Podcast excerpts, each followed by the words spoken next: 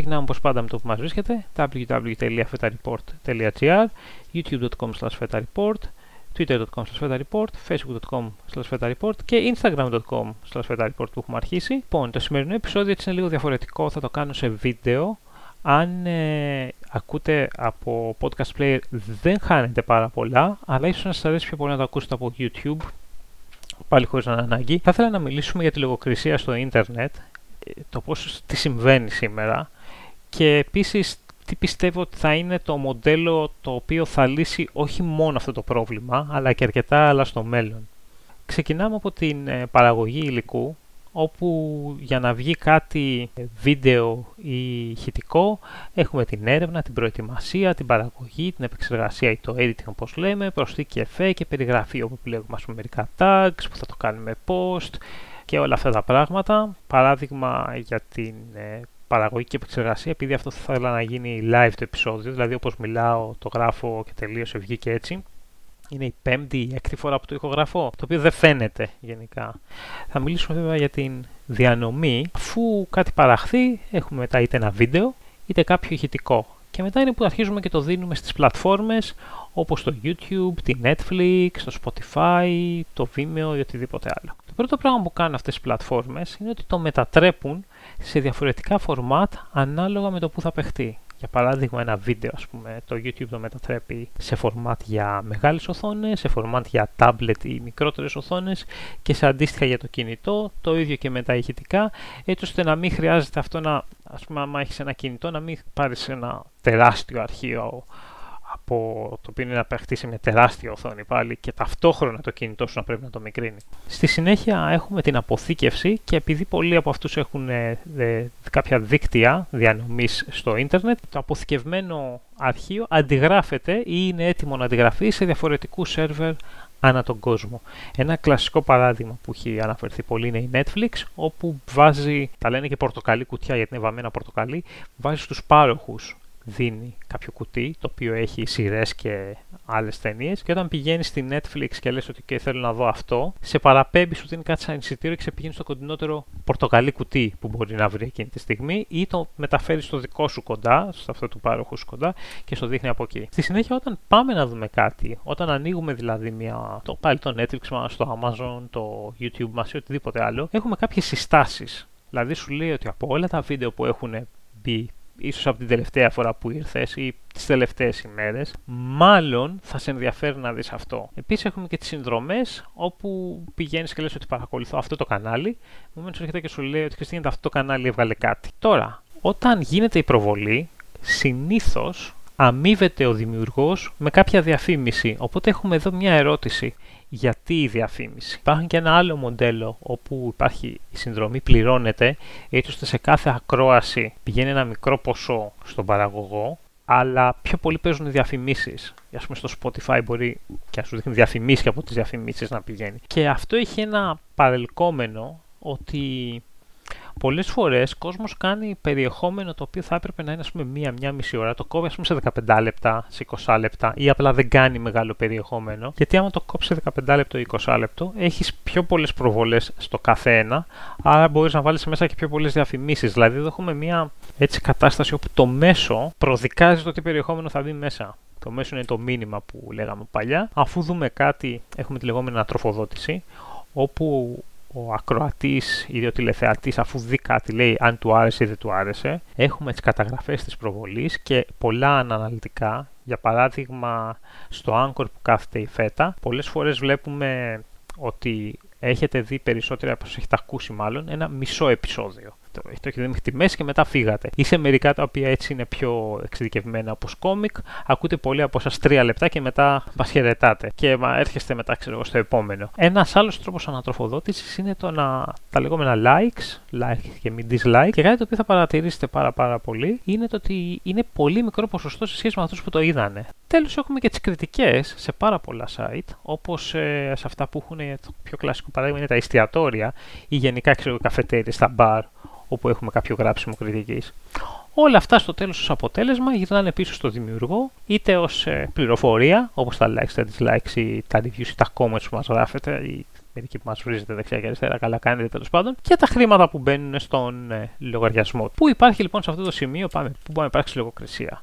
Λογοκρισία μπορεί να υπάρξει είτε για καλούς λόγους είτε για κακούς λόγους. Θα εστιάσω πιο πολύ στους κακούς. Μερικοί καλοί, που το είπε ένας φίλος που του κάνα το, από τη μια από τις παρουσιάσεις, είπε ότι υπάρχουν κάποιοι τύποι, ας πούμε, οι οποίοι βάζανε παιδικά και βάζανε μέσα, ξέρω εγώ, γυμνό για να σοκάρουν, για να. Αυτό δεν θες να το δουν τα παιδιά τους.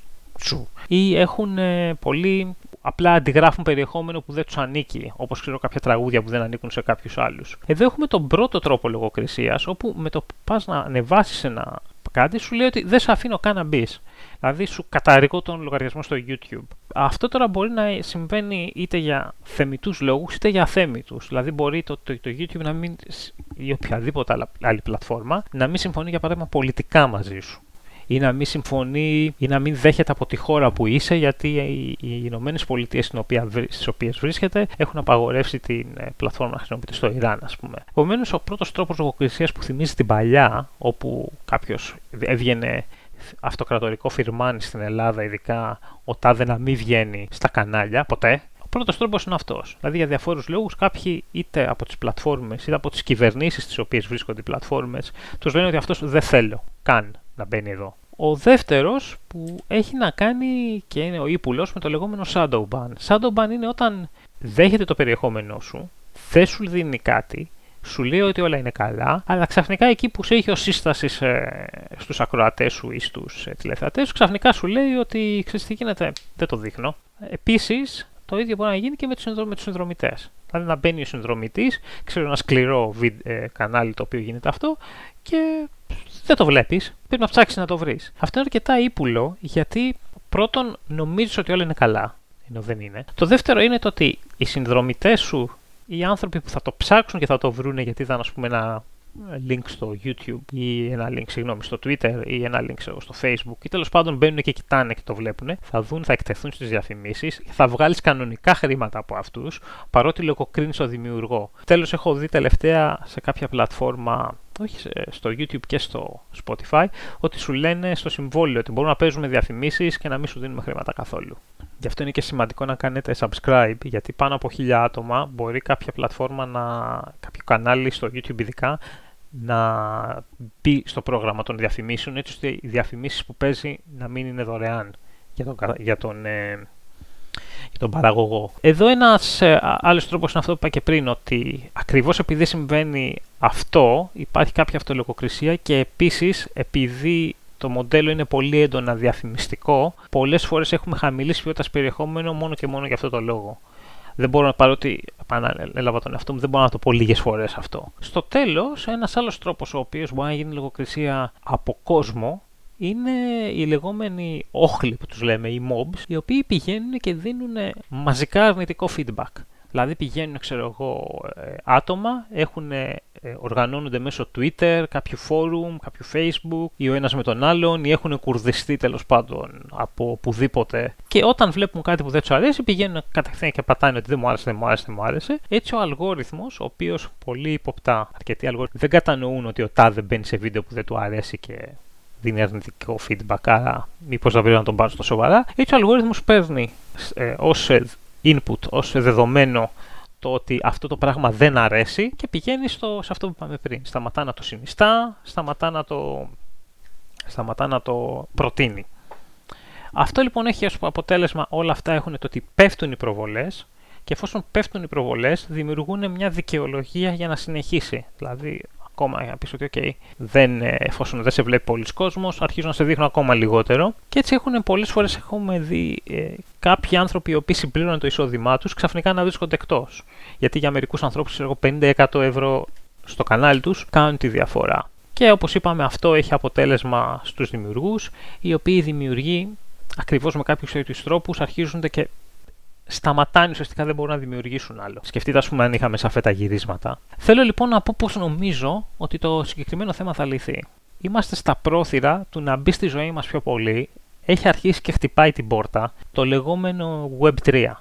Τώρα ζούμε στον κόσμο του Web δύο ουσιαστικά. Το Web τρία έχει πάρα πολλές εφαρμογές οι οποίες έχουν αρκετά blockchain από μέσα. Χωρίς να μπω στα μηχανικά των blockchains, αυτό που πιστεύω ότι θα γίνεται στο σύντομο μέλλον, αλλά δεν μπορώ να πω πότε, δηλαδή μπορεί να γίνεται σε ένα χρόνο, σε δύο, σε πέντε ή σε δέκα, αλλά είμαι σίγουρος ότι θα γίνει, είναι το εξής. Ότι όταν κάποιος παραγωγός παράγει ένα προϊόν, ηχητικό ή βίντεο, ή ίσως και ακόμα blog, αλλά μην πάμε εκεί, αυτό το περιεχόμενο θα το βάζει σε μία blockchain. Όταν λοιπόν αυτό μπει σε μία blockchain, θα υπάρχουν είτε ο ίδιος ο παραγωγός θα το κάνει, είτε θα υπάρχουν άλλες υπηρεσίες οι οποίες θα αντιλαμβάνονται ότι αυτό θα βγήκε και θα κάνουν τις μετατροπές μόνες τους και θα επιστρέφουν αυτό το που παρήγαγαν είτε στην ίδια blockchain είτε σε κάποια άλλη. Επομένως, αυτό το, οι μετατροπές δεν θα γίνονται από μια κεντρική πλατφόρμα, θα γίνονται από όποιον θέλει. Και έτσι έχουμε το πρώτο παράδειγμα εντός εισαγωγικών δημοκρατισμού, ότι μπορείς να έχεις διαφορετικούς τρόπους, διαφορετικούς ε, τεχνικούς τρόπους όπου θα γίνει αυτή η μετατροπή, και μετά το υπόλοιπο δίκτυο που πώς λειτουργεί θα πάμε μετά να επιλέγει αυτό που του αρέσει πιο πολύ. Η αποθήκευση θα γίνεται κατανεμημένα, δηλαδή ότι εφόσον αποθηκεύτηκε κάτι θα αρχίσει να αντιγράφεται σε κόμμους στο διαδίκτυο. Αρκετές φορές έχουμε και το θέμα ότι μπορεί αυτή η κόμπη να είναι έξυπνη. Επομένως, άμα για παράδειγμα έχει στήσει ένα τέτοιο κόμπο στο πι σι σου και ξέρει πάνω κάτω ο κόμπος ότι αυτά τα βίντεο πουλάνε πολύ, ίσως γιατί τα βλέπεις εσύ, να μπορεί να παίρνει τα βίντεο ή τα ε, ηχητικά, τα podcast ή οτιδήποτε άλλο, πριν εσύ αρχίσεις να τα θέλεις. Στη συνέχεια, αν όλα αυτά γίνονται δημόσια, έχουμε το εξής ενδιαφέρον, το ότι αυτά τα δίκτυα, αυτές οι πλατφόρμες μάλλον, κάνουν στην ουσία δύο δουλειές.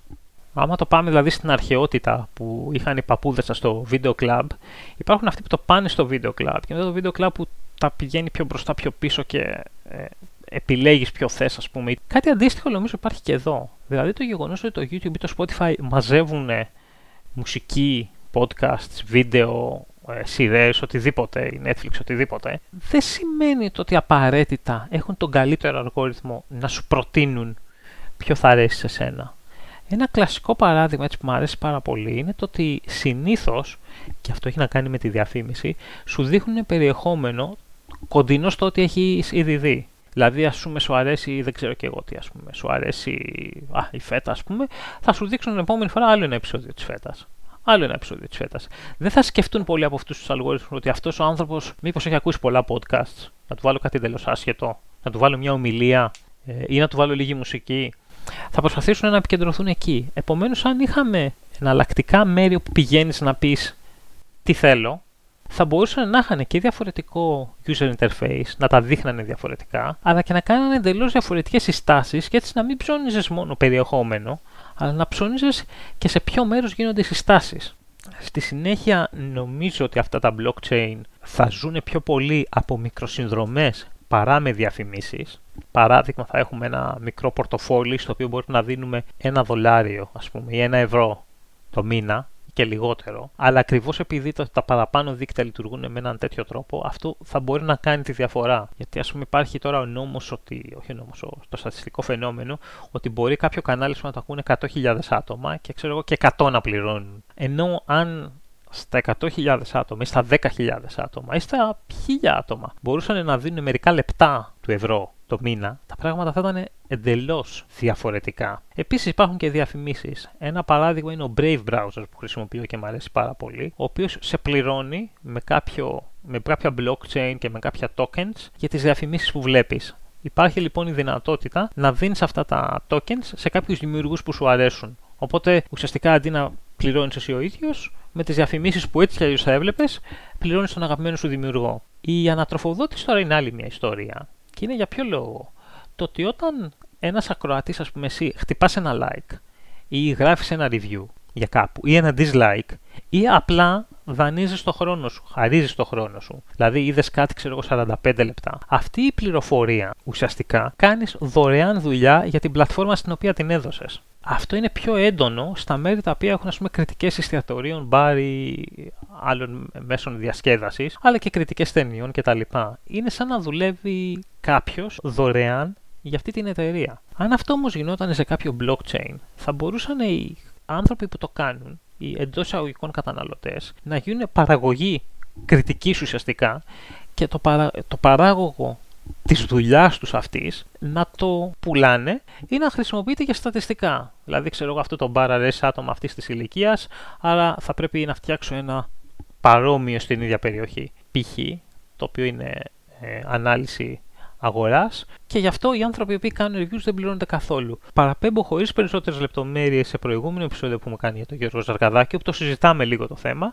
Αν θέλετε, ακούστε και αυτό ή διαβάστε το βιβλίο του το Cyber Republic. Τέλος, όλα αυτά, ακριβώς αν γίνονται σε κάποιο blockchain, θα μπορεί άμεσα το παράγωγο, που είναι είτε οι κριτικές είτε τα χρήματα, να ρέουν ημιαυτόματα ή αυτόματα κατευθείαν στους παραγωγούς, οι οποίοι ακριβώς επειδή θα υπάρχει όλο αυτό το οικοσύστημα θα μπορούν να βγάζουν περιεχόμενο το οποίο αρέσει στους ακροατές τους, όχι αρέσει πρώτα στην πλατφόρμα ή στην οποιαδήποτε πλατφόρμα το βάζουν και μετά τους ακροατές, λύνοντας έτσι όχι μόνο το θέμα της λογοκρισίας, αλλά ταυτόχρονα και άλλα θέματα που είπαμε πριν, όπως η διανομή, όπως η ποιότητα του περιεχομένου, αλλά και ε, αρκετά άλλα έτσι μικρά. Αυτά πιστεύω ότι θα συμβούν, όπως είπα, παρότι είμαι σίγουρος δεν ξέρω πότε, το οποίο κάνει πολύ εύκολη τη δουλειά αυτού, ο οποίος εντός αγωγών προφητεύει κάτι να μην λέει πότε θα γίνει αυτό, αλλά έτσι νομίζω ότι θα εξελιχθεί το οικοσύστημα στο διαδίκτυο, εύχομαι συντομότερα παρά αργότερα. Με αυτά λοιπόν, σας ευχαριστώ πάρα πολύ για τον χρόνο που δώσετε για να με ακούσετε και θα τα πούμε στο επόμενο επεισόδιο.